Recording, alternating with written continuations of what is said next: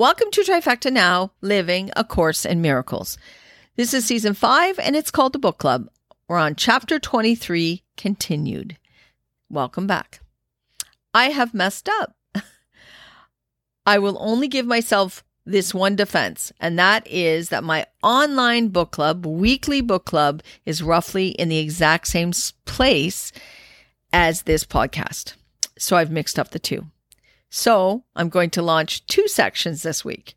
I'm finishing up ch- chapter 23 in this podcast, and I've already started and launched 24, and it's been already uploaded as well. So there'll be two that you can um, listen to this week, and that is chapter 23, the last two sections, and chapter 24, which I started.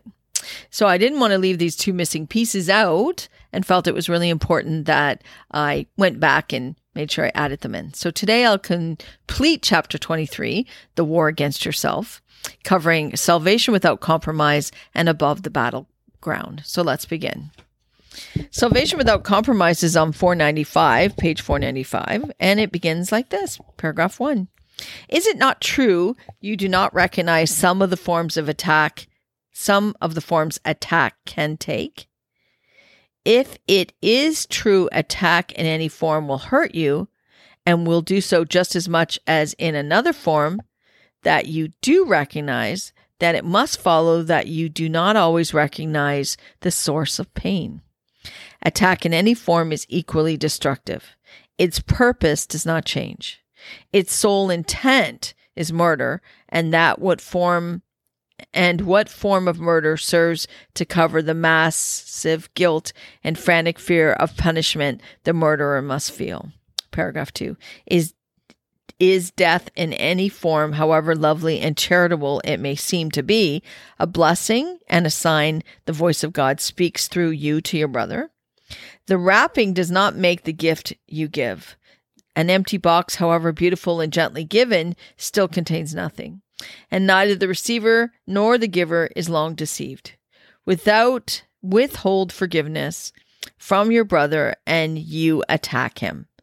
You give him nothing and receive of him but what you gave.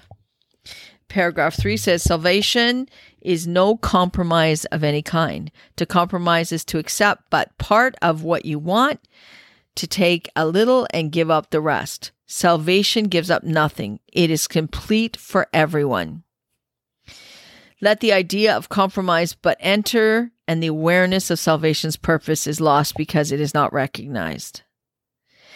It is denied where compromise has been accepted, for compromise is the belief salvation is impossible. It would maintain you can attack a little, you can love a little, and know the difference. Thus, it would teach a little of the same can still be different, and yet the same remain intact as one. Does that make sense? Can it be understood?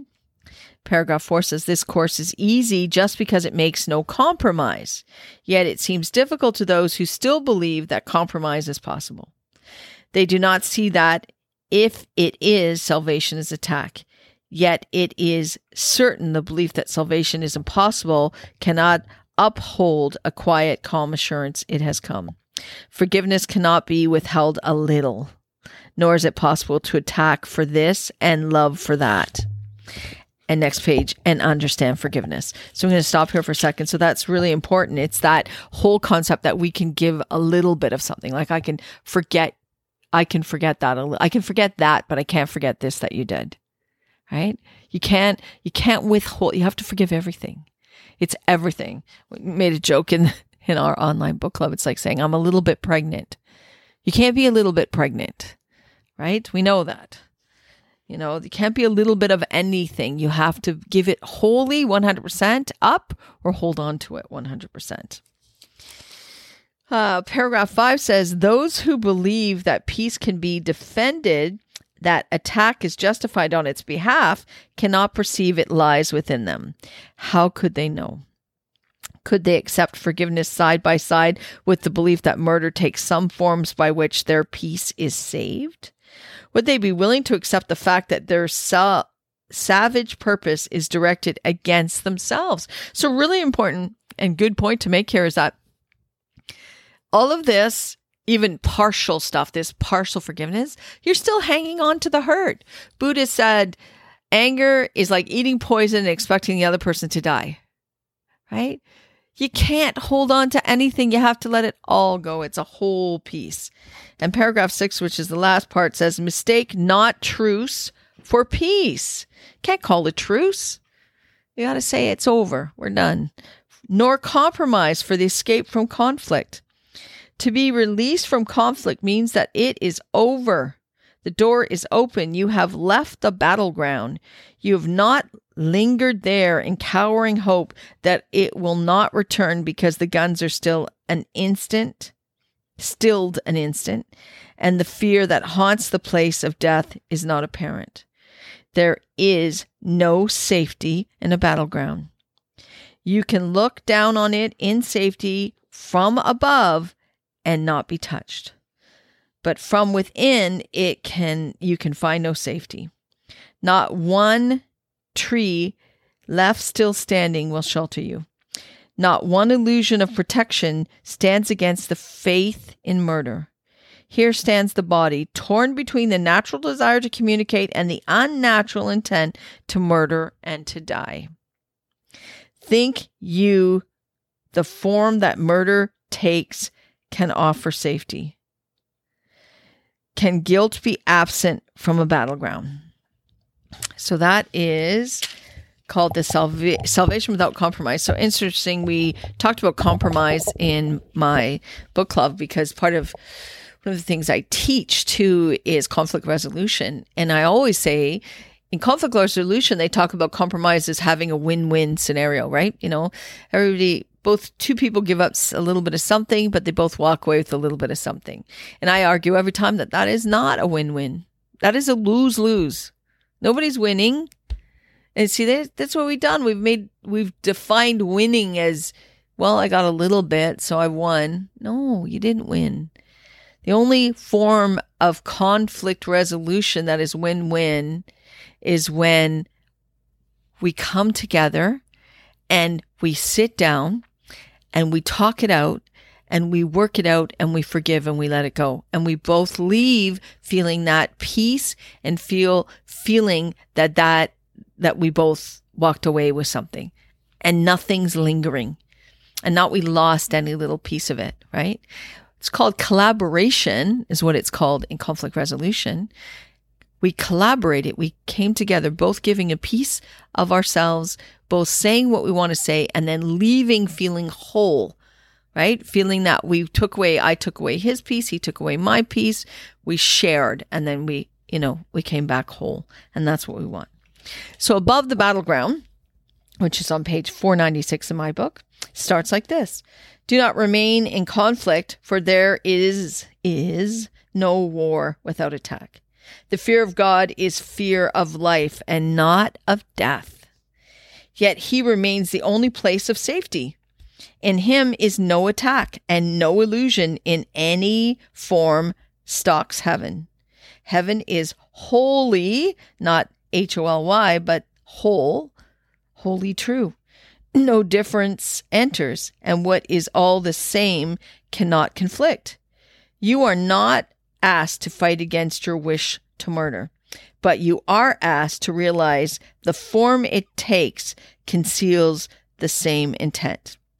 And it is this you fear and not the form.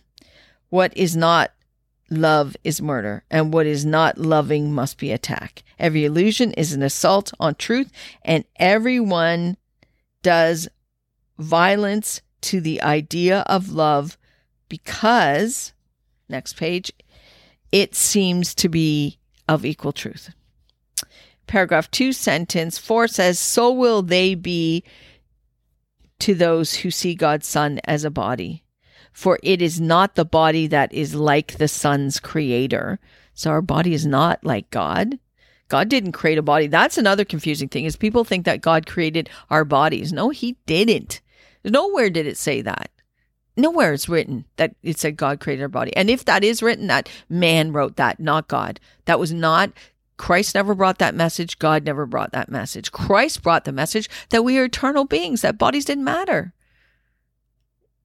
reason why the crucifixion wasn't a big deal for him. It was the resurrection he wanted us to get the message about, not the crucifixion. Bodies don't matter. We were not created. We, our spirits, uh, the creation that God made us was placed into these bodies, these avatars, these forms in which we navigate this world, but it, it, they're organic. They're of this world. They're not of God. So we need to not confuse ourselves with that. And what is lifeless cannot be the son of life. How can a body be extended to hold the universe? Can it create and be what it creates? And can it offer its creations all that it is and never suffer loss? See, perfect example of how God did not create bodies. He created what we are, the spiritual essence and energy and light that we are, not our bodies. And I'm going to jump down to paragraph four. Sentence, what is sentence is that? Sentence eight, six, sorry. This is not your part to realize that murder in any form is not your will. The overlooking of the battleground is now your purpose. Paragraph 5 says, Be lifted up, and from a higher place look down upon it. From there will your perspective be quite different. Here in the midst of it, it does not seem real. Here you are chosen to be part of it. Here murder is your choice. Yet from above, the choice is miracles instead of murder. And the perspective coming from this choice shows you the battle is not real and easily escaped. Bodies may battle, but the clash of forms is meaningless. And it is over when you realize it never was begun, never had begun. How can a battle be perceived as nothingness when you engage in it? How can the truth of miracles be recognized if murder is your choice? Wow, love this section. Hugely big, big message here. And the big message is that you'll get out of the battle when you separate yourself from it. When you when you realize it's not real, when you say it's an illusion, and then you look upon it as illusion.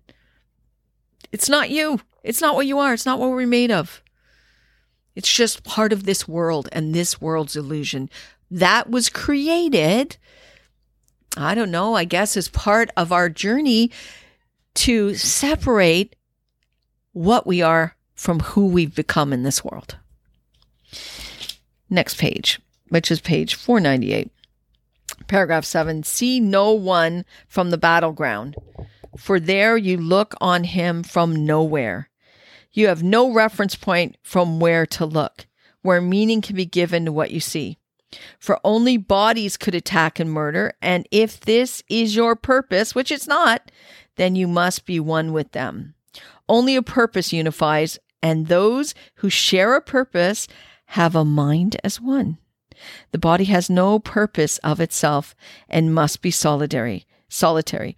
So remember that the body is this vehicle that takes us around here. I mean, we use it. Obviously, it's here to, to help us navigate this world, this existence.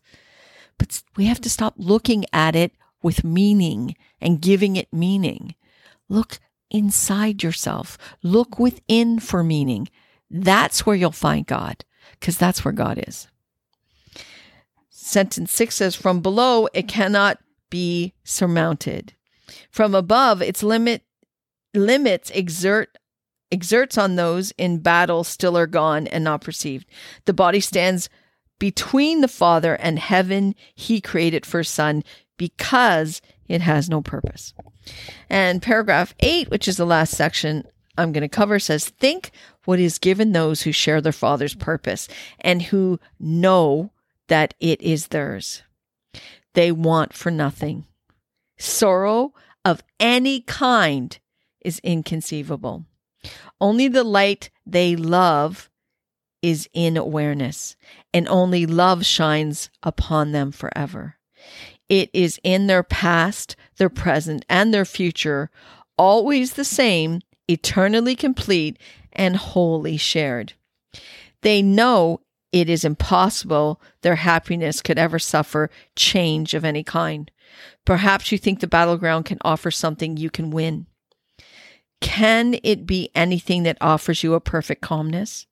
And a sense of love so deep and quiet that no touch of doubt can ever mar your certainty. And that will last forever. I have to tell you, when I read that paragraph, I always think if I have to try to explain people where I'm at, that's it. If you want to know how I think, read that paragraph because that's exactly how I see the world. That's exactly how I see myself. And it's exactly how I see you and everybody else is exactly like that.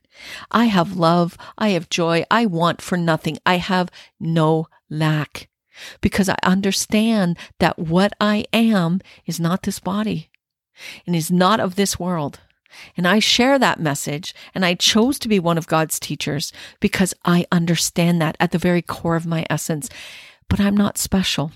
I'm not any different from any one of you. You, each and every one of you, have that exact same power. And you can be exactly what I see and exactly what I feel. And I know that. And that's why I will continue to share this word and continue to share my love because I know you and I are exactly the same. Amen. On that, I am complete. We are done. And again, I apologize for leaving that wonderful message almost out of this. I almost missed it, but I caught it just in the last moment. This uh, nope. I just have to say I can be contacted by email at trifecta now three, as you know. And if you have any questions, any comments, or just want to share the love and say hello, keep sharing the love. And remember, this is our journey. Together is the only way we're going to find the way. Live in this moment. It's the only one that truly matters. Always love, Denise.